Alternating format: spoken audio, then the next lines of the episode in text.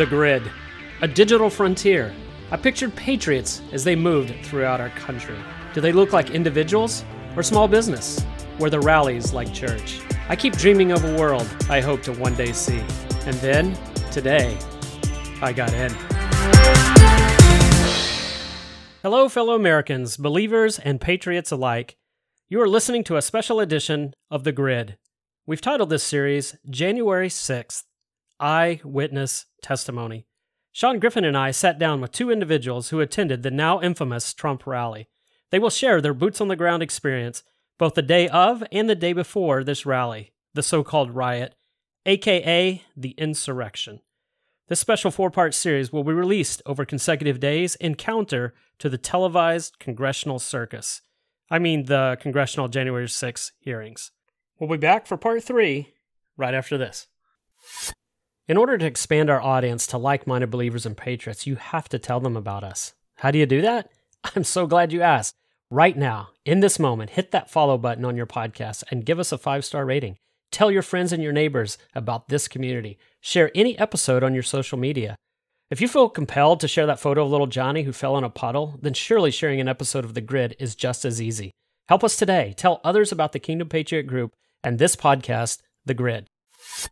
As we continue Shaun Griffin's interview of Calvert, we learn more about the actual events on January 6th, the size of the crowd, and the patriotic heart of the Americans who actually attended this rally. Let's find out what Calvert has to say. Now let's switch attention to January 6th. That morning, I understand it was quite cold. Yes, it was very cold. So we came back the next morning. There was ability to maybe be on the back lawn of where the White House was. And somehow we knew this from a blog or something that we had hooked up with through their emails. It was supposed to start maybe 7 or 6:30. People were getting there before the sun even rose. It was freezing cold. So the day event how it happened was Trump wasn't going to be the only speaker there was going to be multiple speakers. And then I believe Trump was supposed to speak around 12, but eventually he, he ran late.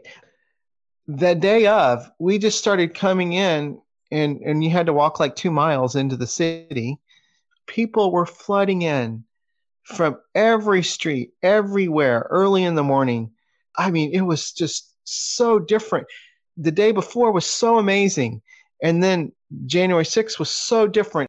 It made the day before look like it was nothing. There were so many people flooding in from all over the place early in the morning. And before even seven o'clock, there was at least several hundred thousand people there already. So the, the primary difference between the two days was that January 6th, you had an enormous influx of people. Yes. And it started earlier and it was colder. So if you look at the White House, and then there's a lawn kind of the in the back area, and then there's sort of another area that is fenced off, and then there's a road, and then there's another giant lawn area that goes up to the Washington Monument. Everybody was coming into that road area behind the White House, and there was giant, giant telemonitors that would like be for football games or something, and they were set up way above people there was like one way up into the White House grounds up there somewhere, and then there was one near the road, and then there was one even farther up into the hill of the Washington Monument. I think the Washington Monument, the grass area is six football fields wide, just that one little hmm. area. It was already filling up.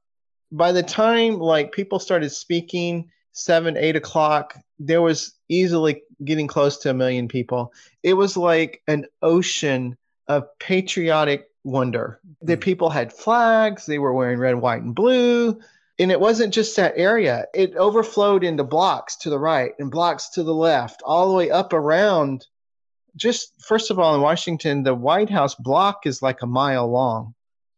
So it went all the way around the corners, way up past the White House on either side. There was oceans of people and remember, like I said, the mayor had not let any bathrooms, there were just allowed any porta potties or anything.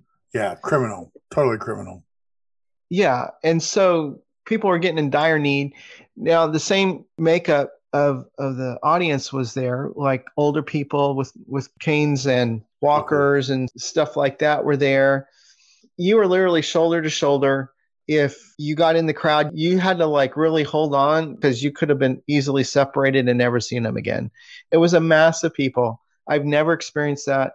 It was more than any football game that I've been to or anything like that. It was just Okay, so you're there at the rally. The rally runs roughly seven o'clock up until the point in which Trump speaks. There's a lot of controversy about the things that he said. And in particular, questions have been raised constantly about his closing remarks. What do you recall of those closing remarks before you guys transitioned and then began to make your way to the Senate building? To the, the Capitol building? Yes. Uh, like I said, he was supposed to come. He seemed to have run almost an hour late. I can't remember the exact times now, but I think he started to speak right around one o'clock, or it was close to an hour late. And it was so cold that day. First of all, it rained, so nobody could sit down. The ground was all soggy. It was very, very windy, cold. So literally, we were already out there almost five to six hours everybody was just aching, like their joints were aching. It hurt. We're younger, and I was thinking, boy, I feel sorry for all these older people. Trump finally got there. Everybody was excited, of course, for you know he's the main event. Just being honest, I mean, I'd already heard his his stump speeches many times through the year. You know, he had mm-hmm. done his stump speeches before the election, and really, it was mostly just like his normal stump speech that's all really he he did and he just kind of recapped the stuff he had done over the last few years the the remarks that seem to be the most controversial that people keep pointing to are his closing remarks given the distance that you are and given the jumbotrons and, and all that do you recall what you heard yeah so basically he just rehashed some of his events and then at the end he's like okay so this election had been stolen. Basically, said we need to go down and peacefully encourage the Senate to do the right thing. And he goes, We'll meet you down there. And so we just started walking to go down there. And it's about two miles from the Washington Monument to the Capitol building. I'm not hearing that you felt inspired to go attend a riot. No, not at all. In fact, so the impression was that Trump was going to meet us down there and we were just going to have like another little rally moment down there. You can imagine like what the crowd was. So just like a football event, you have different cheers and people saying different things and they had flags. So everybody just sort of inv- didn't know what was going on. They just sort of started going that way and figured that there was going to be another like talking moment so jumping forward, as we got down there and everybody clustered down there like sardines, everyone was like, So what do we do now? like nobody knew what was going on. Where are they going to speak or what's going on? Nobody really knew where Trump or anybody was supposed to be, but it sounded like he was coming. And then we are like, Wasn't he coming? Yeah, I think he was, but you know, he never showed up. That's kind of what happened towards the end there as we got down there. So there was no real clear direction. It was all just let's have the Senate look at the true facts. That's why the whole crowd was there. And that's the known fact of what Trump wanted to have done. And that's what everybody was there for. They wanted the truth to come out and justice to prevail. That's it. We weren't there. So, what I'm hearing is you have a festive crowd that's supportive of what the president is saying and is supportive of the decertification or for the Senate to not certify the vote. And you have a group of so you have a group of festive people that are now going to turn their attention and head to the Capitol building, but not as an organized hate mob. Right. And there was no plan to go into the Capitol or anything like that seemed like they were going to have some more talking outside the Capitol. That's what everybody seemed to thought. So that is the impression that the crowd had as they made their way to the Capitol building is that somebody was also going to speak again, but also that they were going to go down there to make their voice heard, but it wasn't an angry mob. Right. It wasn't angry. We wanted truth to prevail. Remember, so it very clearly seemed like there was definite shenanigans with the election. Remember, uh, mm-hmm. just recapping, and that the Senate could decertify and look into this, and there was a procedure to do that. And they may have decided to certify later, but it at least would have given a chance to look at the truth of these things. So that's what we were hoping would happen is that they would slow down, not rush that certification on January 6th and have that certain time frame. I think it was another week or two that they could look at it to check things out during that time. That's what everybody was hoping. So, as part of this crowd that is not particularly organized, which means it was not pre planned, how close did you actually get to the Capitol building? Wait, hold that thought. We'll be right back after this. You're listening to The Grid, a podcast production of the Kingdom Patriot Group. You can find us on the web at kingdompatriot.us. Join us in the fight for faith and freedom. Mondays on your favorite podcast platform. So, how close did you actually get to the grounds of the Capitol building?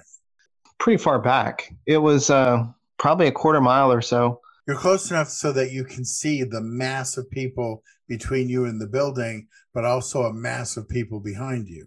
Correct. Like I said, there was an ocean of people. You know those giant flags so there was this giant flag going around, going over everybody's head. And then it went down the hill. A little bit after that, everybody started walking as he ended his speech. We kind of waited just a little bit. We were like the last third of the crowd. Tons of people had already gone down. If you had never been to Washington, you're kind of facing the White House, and the Capitol building is to the right, and it's two miles to the right. Everything's kind of in a straight line. So there's multiple straight roads that go down there to the Capitol building.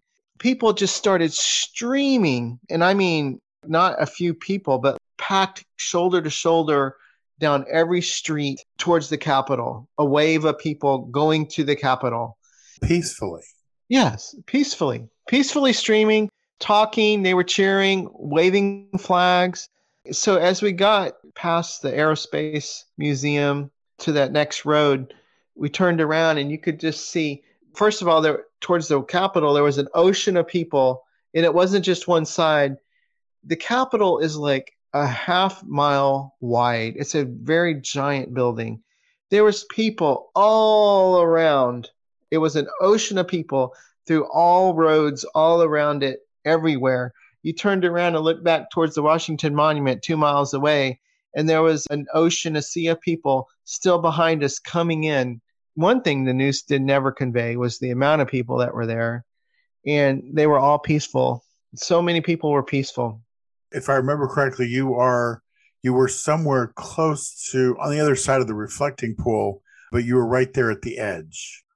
I wasn't anywhere close to the Capitol. I was standing on the opposite side of the reflecting pool near the roadside so you could just see like an ocean of people there. We just started cheering across the pool to the other people on the other side, America, and stuff like that. Okay, so there you are. You're there for a while. When the events that the news media keeps depicting on television, when those start to take place, were you close enough to see any of that activity? That's all the time we have today. You will have to listen to the final episode to learn what Calvert saw, experienced, and heard regarding the actual events of January 6th. More to come. Also, don't forget to visit our website at kingdompatriot.us to join the movement of faith and freedom. That's kingdompatriot.us. Join today so that together we can make a difference. Your membership is appreciated, your input is valued, your voice is needed.